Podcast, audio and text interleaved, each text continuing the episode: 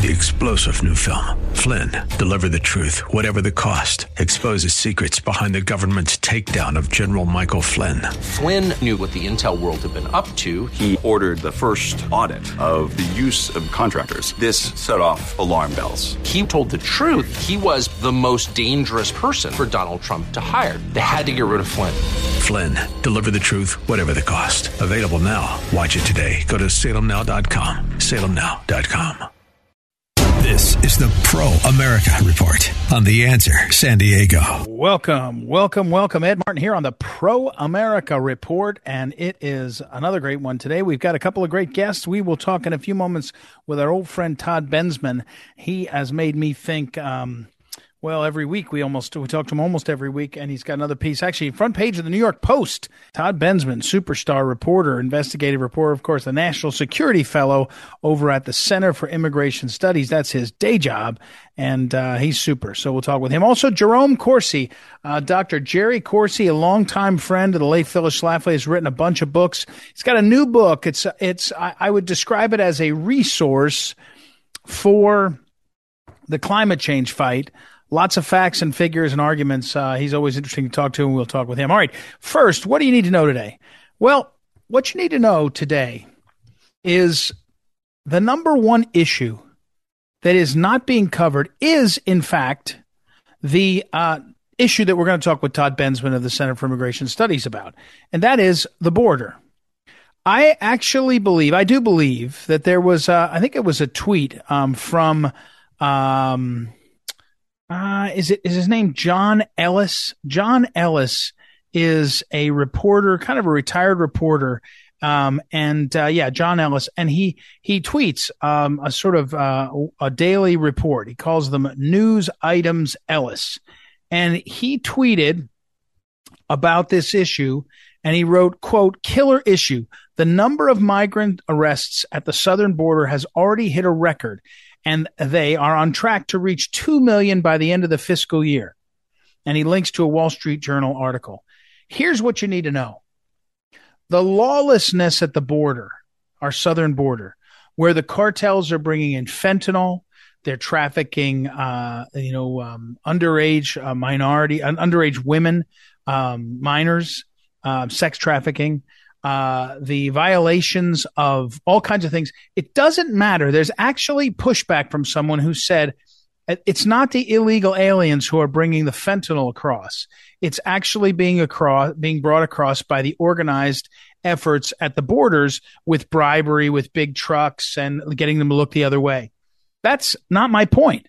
My point is the same set of principles that make it so that there is no border enforcement is a set of policies. It doesn't matter if the if the if the absolute poros, the absolute non-border, the non-enforcement along the border doesn't matter if that a- attributes to the illegal aliens pouring across across deserts and, and with mules and all that, or Again, because we're not enforcing the border, we have a corrupt system that allows trucks to come through. I don't care why. I don't care how. I don't care what you think that is. It doesn't matter to me. What matters right now is that the American people do not have a government in office that will enforce the border.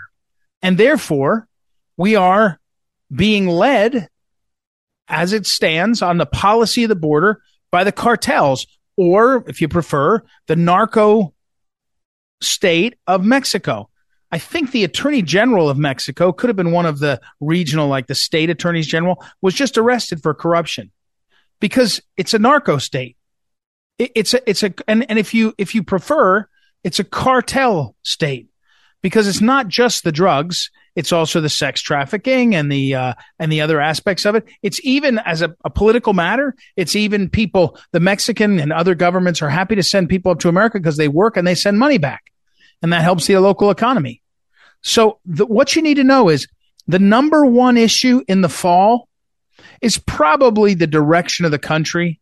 You know, things like jobs and the stock market's tanking and all these kinds of things. Inflation is up. That's probably how people feel about the leadership. You know, the Afghanistan withdrawal that killed all those Marines, all this kind of stuff. It's people just feel like it's going in the wrong direction and they associate with Democrats. But the number one issue in my mind, the number one threat to our country, and the number one issue, if people knew about it, is the border and the fact that our border is controlled by the cartels in Mexico. And we sit back and pretend that this is okay. we we have a set of policies that are not enforced, whether it's the border laws, whether it's the actual border itself, whether it's the appropriation of over $1 billion to continue to build the wall and water border fences that uh, uh, Biden has just not used. He said he's not going to use it.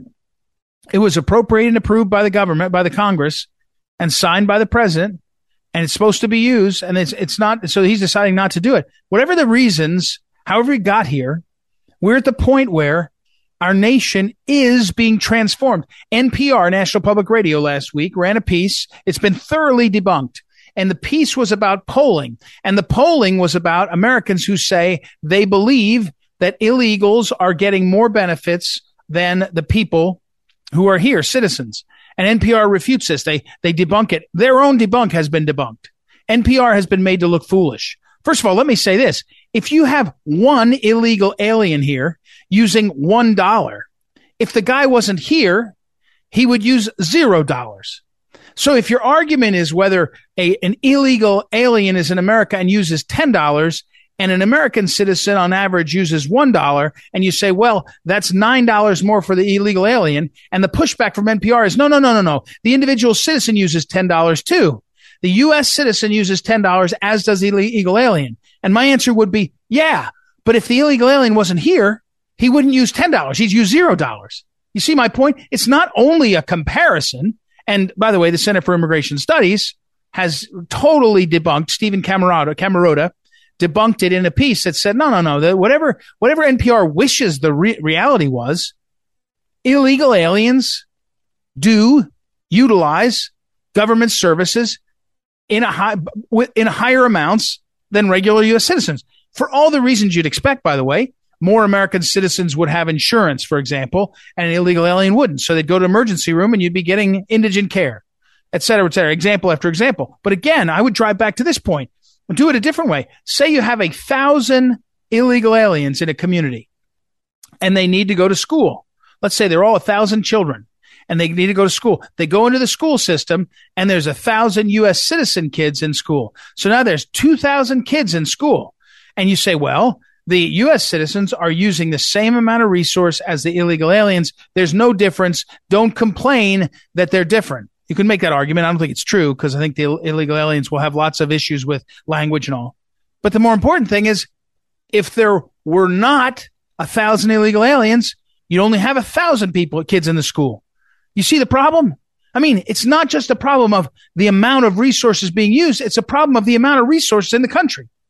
And you do not get, no matter what people say, you do not get illegal aliens paying taxes in the same amount and participating in the economy in the same way U.S. citizens do. That just doesn't happen for all kinds of reasons. The kinds of reasons that have to do with the fact that illegal aliens are not going to pay taxes. Some of them, some do. They certainly pay uh, a sales tax, of course, but they're also not in, enrolled in the systems that necessarily may bring participation. For example, a lot of the money that illegal aliens make, and I don't have the numbers in front of me, but they send it back to their home country, back to their families. They don't use it for example to write checks to local charities, the United Way and others. It's just a different priority based on who they are. And let me be clear. I'm not saying their priorities are off. For them, the priorities may be on. They might be spot on and they may be in the right direction and the right instincts. But the reality is the lack of a border. Fentanyl is now killing a hundred thousand Americans. About 99,000 of them are young men. There's a few older men and a few women but it's mostly a drug that's sent from Mexico, managed by the car, excuse me, sent from China, the constituent parts, and, and managed by the cartels and brought into the country and killing Americans. That's the border. Whatever number you want to put on it, there are tens of thousands of girls sex trafficked across the border. Okay. If you're, if you're a liberal, you should care about this.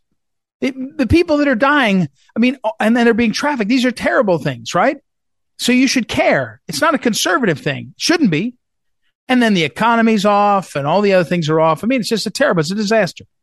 But if you just care about the sex trafficking and you just care about the drug overdose, just those two, you should be up in arms. And we should be having, I mean, we should, I, I, I'm, I'm for this now. Let's go ahead and annex Mexico. Let's just call them the Commonwealth of Mexico, like Puerto Rico, and just put them in the country. Might as well.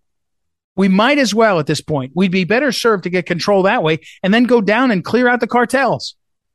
Or better yet, just don't even annex anything and just clear out the cartels.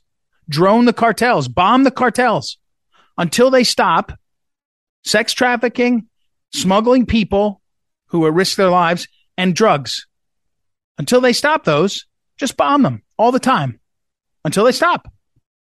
That's what you need to know. Number one issue. It's the number one issue, and it should be the number one issue. We should bring it up. We should bring it up. It's and it, because the the failure of the Biden administration must lead to a change in the next administration, in the next Congress. They have to be hardline on this issue. They cannot hide from it. It is the number one issue facing this country right now is the control of the border and somehow, st- not somehow, clearly stopping, having the will to do it, stopping the narco terrorism and the cartels and the control. That's what you need to know. All right, we'll take a break. When we come back, we will talk with Jerome Kersey. Jerome Kersey. Wow, that's funny. Jerome Kersey's a basketball player. Jerome Corsi, Dr. Corsi, as well as uh, Todd Bensman. Be right back. It's Ed Martin here on the Pro America Report. We will be back in a moment. Thank you. Welcome back. Welcome back. Ed Martin here on the Pro America Report. You know, my listeners, uh, Dr. Jerry Corsi's our guest. They know how much I love books. And when I got flagged about a week or so ago, a book, a new book by Jerome Corsi, Dr. Jerome Corsi's written a lot of books. This one is called The Truth About Energy, Global Warming, and Climate Change. And it's Post Hill Press, which has been doing some great stuff, especially. So I said, I grabbed on that and I, and I said, let's talk with him. Now, we were just talking off the air. Jerry Corsi was for decades decades, a friend of the late Phyllis Schlafly when she uh, ran her Eagle Forum and all. And they crossed over, he in academia and writing and her in activism. And they crossed paths a whole bunch of times. And I, I know, uh, uh, Jerry, that she called, considered you a great friend and, and uh, all the way through as, as she would say, you were, she would say about someone who's her friend, it was such a, you were such a help to her. Um, so uh, welcome back to the program. How are you? Well, Ed, it's great to be back with you. You know, I'm a very strong supporter of Eagle Forum. I yep. I sorely miss Phyllis Schlafly. She was uh, just a wonderful woman, a friend and mentor, associate. I spoke with her many times. Attended. I. You're doing a great job, and I greatly commend you and Eagle Forum. And I'm a great friend of the organization. And uh, Phyllis is in a better place where we yeah, all hope to be. strive. Yeah, we needed some more work, you and I. So uh, uh, Jerome Corsi's our guest. It's literally you go to his bibliography. It's dozens and dozens books, essays, all kinds of things, all through the the last say thirty to forty years, politics, policy, all uh, overlaid together. This new book, uh, uh, Jerry Corsi. First of all, I, as I read this book, I was interested. Um, the it's it's dedicated to uh, Marc Morano and ClimateDepot.com. The dedication from the author is to them, and then the introduction is from Marc Morano. Who, who's Marc Morano in this battle? Well, Mark has been a great friend for many years too. So since about 2004, he um, worked for Senator Inhofe and was very strong in the you know, uh, combating these this global warming climate hoax, climate change hoax, and he created climatedepot.com, C L I M A T E D E P O T.com, yep. which is a, um, a, a really important site. Mm-hmm. If you mm-hmm. take a look at it for climate news, and he's just been a great warrior. He goes, he's been thrown out of more international conferences than I've attended. well, and so he, and he, would, would it be safe to say in some sense, when you read about him, he's kind of a, a, a, a, de- a debunker or maybe a, a hoax uh, breaker, like an old code breaker.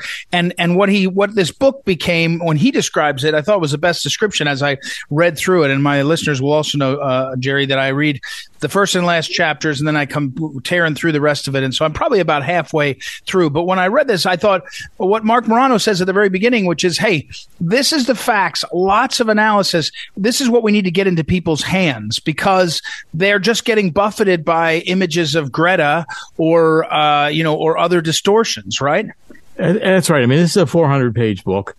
It, as you see, the blurbs, the pre-publication reviews by top yeah. top scientists who love this book. Mm-hmm. Incredible. I mean, these are uh, professors emeritus at Harvard, at Princeton of physics. I mean, they. I, I, the first part of the book is dedicated to the politics, showing how the neo-Marxists have really co-opted a environmental movement that initially started decades ago as uh, let's preserve the earth positive force, but now it's become a neo-Marxist force, demonizing carbon dioxide, which, by the way, we exhale.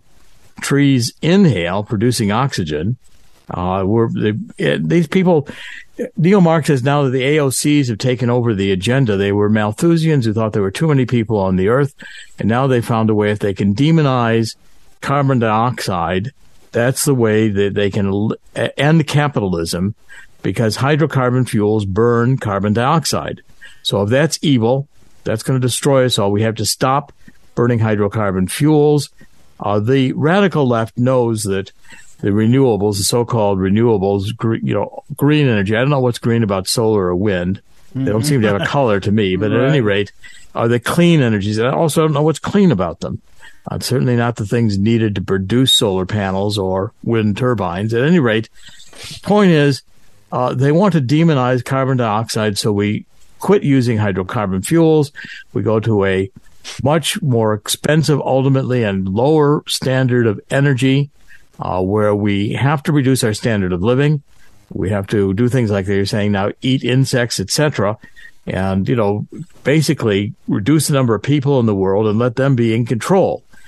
Uh, and it's a totalitarian agenda. I point out the science is completely uh, bent, distorted, and the true climate science does not support it. And a great portion of the book is spent explaining the science. And I want to start out with a couple simple points, Ed, that I think will make. Yeah, please. Uh, well, number one, carbon dioxide. First of all, the Earth. Let's not talk about big, biblical terms. Let's just talk about the Earth in scientific terms. Uh, the scientists say the Earth is 4.6 billion years old. Mm-hmm. Okay, now 80% of that time, the Earth was uninhabitable on the surface, pre-Cambrian. There was no, there was no, and it, the Earth had predominant amounts of carbon dioxide in the atmosphere. It was a much warmer place. Right. About the last 500 million years, I mean, that now we're into millions, not billions, but the Earth had nothing going on. That's when life came on Earth, and carbon dioxide has been reducing ever since the planet started populating. 175 million years ago, there were 7,500 parts per million. In other words, of a million parts in the atmosphere, only 7,500 were carbon dioxide.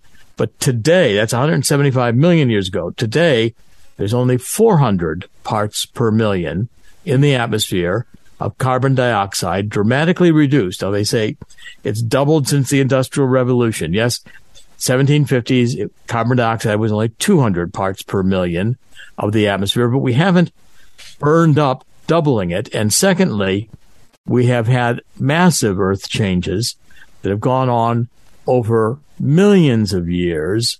And I say here, for instance, the ice ages. Mm-hmm. And they, we've had much more carbon dioxide in the atmosphere with the ice ages. And yet the earth doesn't stop the ice ages because the fundamental reality of sun and light is pretty simple. Go outside, look up at the sky. That yellow thing up there is not a tree ornament. The sun heats the earth and right. it produces the light and the temperature on earth. And when the sun is burning less, for instance, Milankovitch cycles, how we go around the earth, the cycle, the orbit of the earth is not a circle. It is an elliptical orbit, like an egg. And when it gets most elliptical, most far out away from the sun, about every 100,000 years, we have an ice age. Right. Regardless of the amount of carbon dioxide. And when the Earth is a little bit lazy, like it was during the Little Ice Age, which the global warmers don't want to tell you about, it didn't end until uh, actually we see Washington crossing the Delaware, all those big, huge ice flows. Well, the Delaware doesn't freeze over like that anymore. That was the Little Ice Age. And by the way, the sun was at a minimum in 1619 to about 1719, the uh, legitimate climate scientists call it the Maunder minimum. So the second effect is when the sun is lazy, when it has less sunspots, it naturally has less irradiance hitting the earth and we get a cooling period.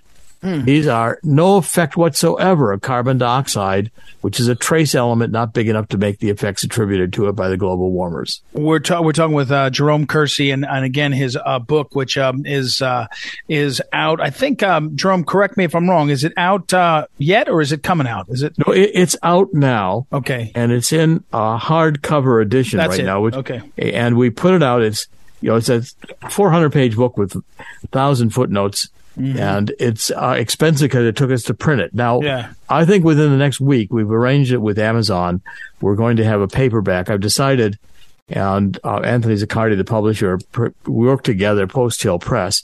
We want to get this in the hands of people. So we're immediately putting out a paperback edition, which will, should be available by next week at a much cheaper price. Okay. Um, we let me keep moving. By the way, uh, Marc Morano at Climate Depot uh, is his Twitter feed is pretty active. ClimateDepot.com. I'll put that up on social media. Uh, we're talking with uh, Dr. Jerome Corsi about his new book. Um, let me get to part of the book. The late Phyllis Schlafly, whom you knew and loved so much, um, once stood in the doorway. I can picture it right now of, of my office coming from her office, and she said, "Well, I finished all the chapters." She was writing a book called called Who Killed the American Family. She said, Now I got the last chapter. What do we do about it? And so your last chapter in this book is Quo Vadimus? Where are we going? And the quote I like, there's two quotes from uh, uh commentators or I guess scientists um, the in here, and the um, the second one is from a professor at George Washington University, I think it is. And he says the reality is that climate change has become a secular religion with an orthodoxy that brooks no dissent. So my question here is when you, when you think about where are we going, uh, it feels like I don't know. I always say these numbers, uh, Jerry, that a third of the country will believe anything CNN says. A third of the country is going to believe whatever Fox says. In the middle, the rest of them are probably checking out or whatever it is. But we have tens of millions of people. That doesn't matter what you tell them. It doesn't matter how many footnotes. They are going where they're going, and Greta Thunberg is their is their leader. Well, the, the problem with that, and yes, I think this has become a a worldwide craze, like a yeah. phenomenon, a, right. a, a folly. It's like you know, let's let's burn all the women at the stake because they must be witches. You know, I mean, this is really, you know, we, we've had these kind of follies hit human beings repeatedly. I guess since there've been human beings, right? But the, but the point is, they're now projecting all kinds of terrible damages. I mean, I'm I'm looking at articles that were published in the past weekend that say, for instance, that uh, we are going to have a mass extinction because of climate change by 2070. If the Earth heats up another two and a half degrees Celsius, which is about six degrees Fahrenheit approximately, they're saying we're going to have a nuclear war. This is the Daily Mail. Right. Uh, we're going to have financial crises, extinction like pandemics. I mean, so now they ra- they're saying if you don't listen to what we are saying, then you're all going to die because the burning of hydrocarbon fuels, which by the way are natural product of the earth, I wrote a chapter showing you they're not fossil fuels. Been arguing this since I wrote Black Gold Stranglehold in 2005. Uh, they're naturally produced. I've got the equations, the Fischer-Tropsch equations, the German scientists in the Weimar Republic synthesized, showing how the Earth makes hydrocarbon fuels in the mantle of the Earth everything on the earth God intended us to use productively. Mm-hmm. I mean, we can use anything destructively, but hydrocarbon fuels can be burned cheaply and they're inexpensive. Mm-hmm. And the idea, you know, we went doubled hydrocarbon, uh, we doubled the use of carbon dioxide. There's in the beginning of the industrial revolution, 200 parts per million to 400 parts per million. And we haven't burned up the planet, doubling the carbon dioxide since 700, 1750 when the industrial revolution started. But suddenly, if we re- raise the temperature one or two degrees Celsius, we're going to kill everybody. Now that's a panic. That's a craze. That's saying if you don't submit to us, you'll all die. There's a bad flu around going to call it COVID, lockdown, stay in your house, close down the economy. There's a crisis in, in energy coming around. We're going to destroy the climate, even though we have to go to lesser energy and everybody's going to suffer eating insects, etc. Don't worry about it because we'll save the planet. We're going to lock down with a energy. So everybody, it's totalitarian. It's control. It's the demons of the Marxist world who figured out a way finally to scare people into walking into slavery. The uh, the book again is uh, Jerome uh, Corsi's newest book, "The Truth About Energy, Global Warming, and Climate Change: Exposing Climate Lies in an Age of Disinformation."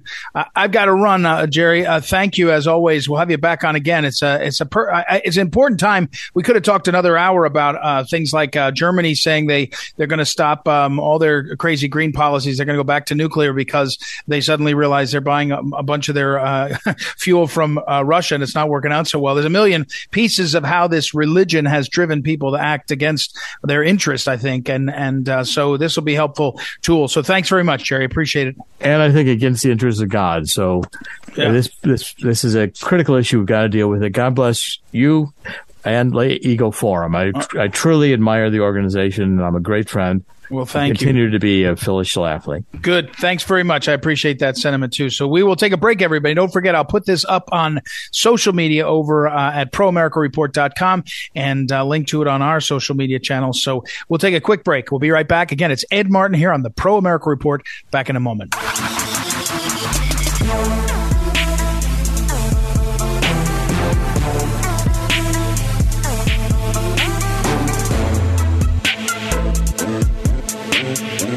Welcome back. Welcome back. Ed Martin here on the Pro America Report. So many times I've been asking my old friend Todd Bensman, okay, I listened to your report from the border. I hear your analysis of the policy and the law. And I say to myself, why isn't everyone paying attention? And then I look a couple days ago in the New York Post. There's Todd Bensman on a byline. And the title is How Selfies Fuel Rise in Illegal Migrants. So first of all, welcome back, Todd Bensman. And, but more importantly, that feels like more uh, widespread coverage of the issue. I mean, that's that's got to be that that alone is satisfying. Yes. Yeah, well, I mean, the New York Post is uh, widely read. It's a huge circulation newspaper, and they've got issues there because Greg Abbott is providing buses right. to vo- volunteer uh, immigrants who want to go there. And right. I would dare say that without the buses, they would just pay their own way on their own buses. Right. So, I mean, they're right. going there one way or another. But the piece was really about how the immigrants who are showing up there are finding these really welcome arms, these open welcome arms with they're getting all kinds of stuff and their free stuff and clothes and money and uh, being ushered by different nonprofits to the next place and the next place and uh, my point is, is that when you do that, when you do those kinds of things, uh, the immigrants all have cell phones that are connected to social media. And if the New York mayor wants this to stop, they uh, are not going to have much luck doing it this way with the open arms because those people are sending selfies all the way back to Texas and then down trail from there about this warm, materialistic welcome mm-hmm. that they're mm-hmm. getting in New York. And uh, Abbott's going to just have to get more buses to fill them up with more people that want to go. They don't uh, get it. People don't get that this is a live wire, live intelligence network. Right, right. Well, that and that that's and let me say, let me pause. Todd Bensman, I, I'm so familiar because I have him on so frequently and talk to him off the air. At Bensman Todd is his Twitter feed, which is helpful to watch. But he is, of course, the uh, over at the Center for Immigration Studies. He's a, a fellow there, a national security fellow, and uh, his book "America's Covert Border War" uh, is the untold story of of the uh, border program and how terrorist infiltration comes to the U.S. border. So he, he's an expert on this in lots of ways. Um, but I'm I'm more interested, Todd, that maybe some of the pressure points of the of New York, you know, having to deal with this is getting some more attention on the issue because it's you know the numbers are unbelievable. I mean, again, go to your Twitter feed or go to CIS.org, the Center for Immigration Studies, and you'll see one after another uh, the numbers. They're breaking every record. And and your point in this piece was, yeah, and they're they're doing TikToks and and selfies and sending them back to people and saying, "Come on down." Well, that's exactly right. That's what's driving this is the policies are put in place that open the door. Right. The people walk through the door. As they're walking through the door, they're taking selfies and photos and they're reporting to all the home villages. The home villages read this and see it for themselves. It's evidence. They don't have to listen to rumor or anything else. It's evidence. And they journey up to the door too and pass through it. It's just that simple. This is why we just passed 1.8 million, a new U.S. record apprehensions for uh, so far this fiscal year. Uh, we still have another uh, few months to go to count. It's probably going to end up at about 2.1 million, by far the most, in uh, probably 500,000 more than the the last record that we broke. I mean, really huge numbers coming to the border. Uh, and we're, again, we're talking with Todd Bensman, um, and it's not slowing, right? It's if anything, it's now steady, or is it increasing? I mean, at this point, the images on your Twitter feed, uh, there's that image of uh, in uh, what is it, Coahuila? How do you say that? And, and uh, there's there's um, Coahuila, yeah, yeah, but 18 wheelers with 300 migrants stuffed in there. And thank God, when the images are taken, they're breathing and healthy. They're not yet in the terrible situation of what happened uh, uh, months ago. Up, but I mean, it's not slowing, right? Nothing's changing. Is it? And maybe it's accelerating. The numbers are accelerating uh, month by month. And the reason is because policy is uh, allowing admittances. They're, they're allowing quick paroles into the United States.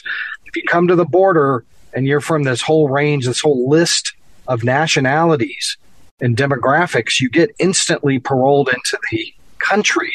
It's just irresistible. And then once you're paroled in the country, there's this all these nonprofits that are just giving you stuff, taking care of everything for you, moving you around, helping you with the bus fare. It's it's just too much. Uh, there's no way for people to resist this. So whole villages are just being turned into ghost towns down there. Uh, people on their way to take take advantage of this. It's just too good to be true. Uh, more uh, available CIS.org, Center for Immigration Studies, uh, uh CIS.org for more information on a lot of this. Um, we're talking with Todd Bensman. Uh, Todd, um, NPR seemed to weigh in last week, and I know it was one of your colleagues. I think it was Steve Camarota who who did a piece that broke it down. But NPR uh, was out with something that said, "Oh, you know, um, well, these immigrant communities, there's polling, and, and people are really misguided. They think that immigrants uh, use social services to a higher degree than than uh, others." and then and you guys went right through and broke it down. Um, by the way, notwithstanding the if if there wasn't an illegal immigrant, they'd use zero, right? Using one is it doesn't matter if you use one more than an American citizen. You're you're using resources. It's a little bit like in schools when you hear that there's problems in schools in terms of the number of students at, at places. It, it, it's not only that they they cost more, and I think they do a lot of times because of language issues and others. But they cost from zero, you know, to to whatever it is. So, but uh, my my question here is a little different is NPR uh, uh, are they are they spinning because they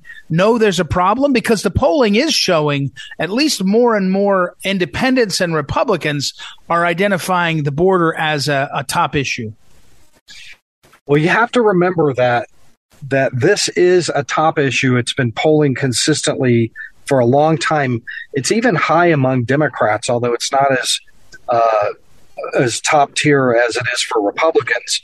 But there is a lot of worry out there about this that this is going to become a, uh, some kind of an issue. So, what the liberal media tends to do is is to ignore it and don't give any attention to it, uh, so that it seems like it's not a real thing. It's something that Republicans are making up and fear mongering, and there are these really entrenched narratives that are not fact based, that are divorced from reality, like this uh, claim in, by NPR that illegal immigrants don't use social services. They do, and they do in huge numbers. Uh, this is going to cost American taxpayers billions and billions of dollars. It's just like in New York or the Washington, D.C. area where you know illegal immigrants filled the homeless shelters and edged out American homeless. Right? They're mad about right. American homeless getting edged out. It's no different than that. Those homeless shelters would not be filled up. The beds would not be filled up if this wasn't happening. So uh, they just want to ignore it into a kind of oblivion so that it's not as much of a of a uh, political issue, and it fits with the biases of Democrats who just don't believe it. They just don't believe anything unusual is happening down there. I hear it all the time. So, um, uh, uh, was the NPR the NPR story? Sorry, just to go back to it for a second. Is that just uh, uh NPR as usual, or is it feel to you like they're trying to explain what they're seeing? In other words, it may just be NPR as usual. Whenever they can, they took this take the spin that looks the best to immigration. But I, I wondered if it was sort of, hey, we better try to really get out here and try to reframe this narrative because people are starting to catch on. No, I, th- I think probably the author of that reporting just doesn't know any better, and they're being they're being hit with uh, propagandistic research. Gotcha. Uh, you know, from like the Cato Institute, and you know, really, it's really strange that far left uh, media people would rely on libertarian Cato research for their, you know, for their right. their big conclusions. The whole thing is just weird, but I think it's just kind of laziness, and the laziness fits. It serves this purpose hmm. of just suppressing the what's really going on out there. Well, I, we will put up on social media Todd Bensman the piece you wrote in the New York Post. Uh, I like seeing that kind of popular press coverage of the issues. It's, I think it's a combination of the issue plus, as your, the headline says, selfies. It sort of catches your eye. Like what? They're taking selfies, but it has a big effect. So keep up the good work. We'll have it back on again very soon, and I appreciate it very much. Thank you very much. Glad to be here. All right. Todd Bensman, everybody. I'll put up on social media uh, all of his uh, links and uh, all his places. And uh, he's a super guy, man. He's really helpful on this issue. We'll take a break. Be right back. Ed Martin here on the Pro America Report. Back in a moment.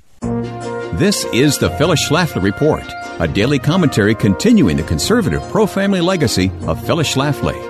Now, the president of Phyllis Schlafly Eagles, Ed Martin. Donald Trump famously once told a hostile reporter, I never like to take credit for anything. In this spirit, Trump showed great class when he responded to the overturning of Roe v. Wade by saying, God made the decision. Trump easily could have taken credit for the win. It's hard to imagine a greater capstone to the legacy of President Donald Trump than overturning a 50 year legacy of death and destruction on American soil. Yet Trump chose a path of humility, and in doing so, he gave more dignity to the ruling itself. However, let's give credit where credit is due. Donald Trump went three for three on his Supreme Court nominees on the pro-life issue, and Republican never Trumpers were wrong to oppose him. It wasn't easy for Trump to secure the confirmation of Neil Gorsuch, Amy Coney Barrett, and especially Brett Kavanaugh. But Trump stuck to it to the end. In less than six years, Trump achieved the overturning of Roe that stymied Republicans for a half a century, a feat no other Republican president attained. All three of Trump's high court nominees were needed for this five to four margin of victory in Dobbs v. Jackson Women's Health Organization, which reversed Roe entirely.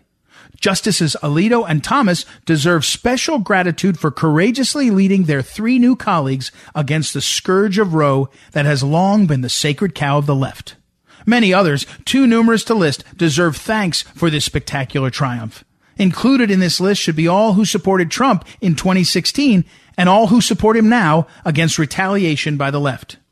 Without Roe, liberals have no authority anymore for their campaigns that promote abortion. Without Roe, Democrat politicians no longer have a basis for continuing to loot taxpayers to fund abortion, which so many of we the people oppose. Perhaps most importantly, Without Roe, pro-life Americans have the green light they need to get about the business of ending the abortion industry in America once and for all. No longer can we say that our hands are tied by the dictates of the high court. History and our heavenly father will judge us for what we do with the opportunity that's been given us by President Donald Trump. Let's not waste it. This has been the Phyllis Schlafly Report from Phyllis Schlafly Eagles. Despite the outrageous pro abortion stance of many liberals, the vast majority of American people value human life. More than ever, pro life voices need to stay vigilant and be heard. At phyllisschlafly.com, we're not backing down. Please join us in the battle for life at phyllisschlafly.com. Thanks for listening and join us again for the Phyllis Schlafly Report.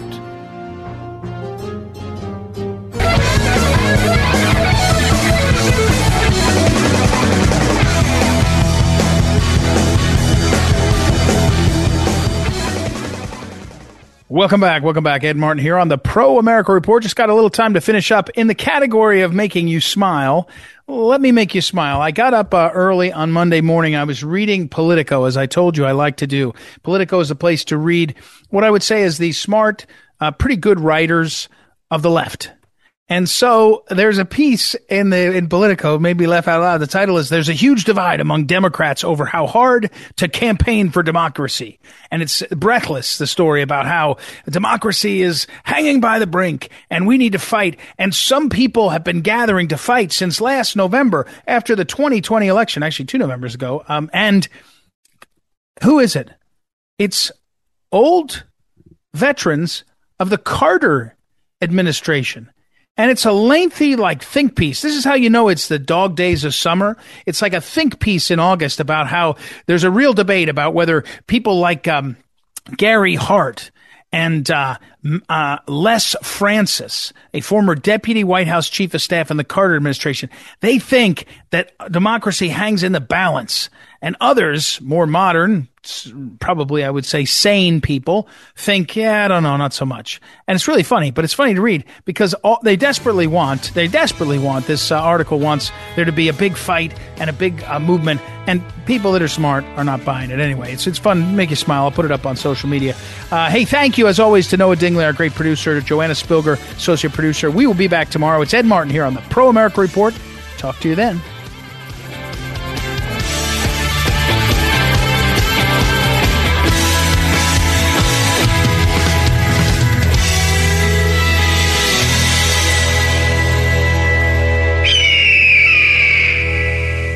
This is the Pro America Report on The Answer San Diego. Three star general Michael J. Flynn, head of the Pentagon Intelligence Agency, knew all the government's dirty secrets. He was one of the most respected generals in the military. Flynn knew what the intel world had been up to, he understood its funding. He ordered the first audit of the use of contractors. This set off alarm bells.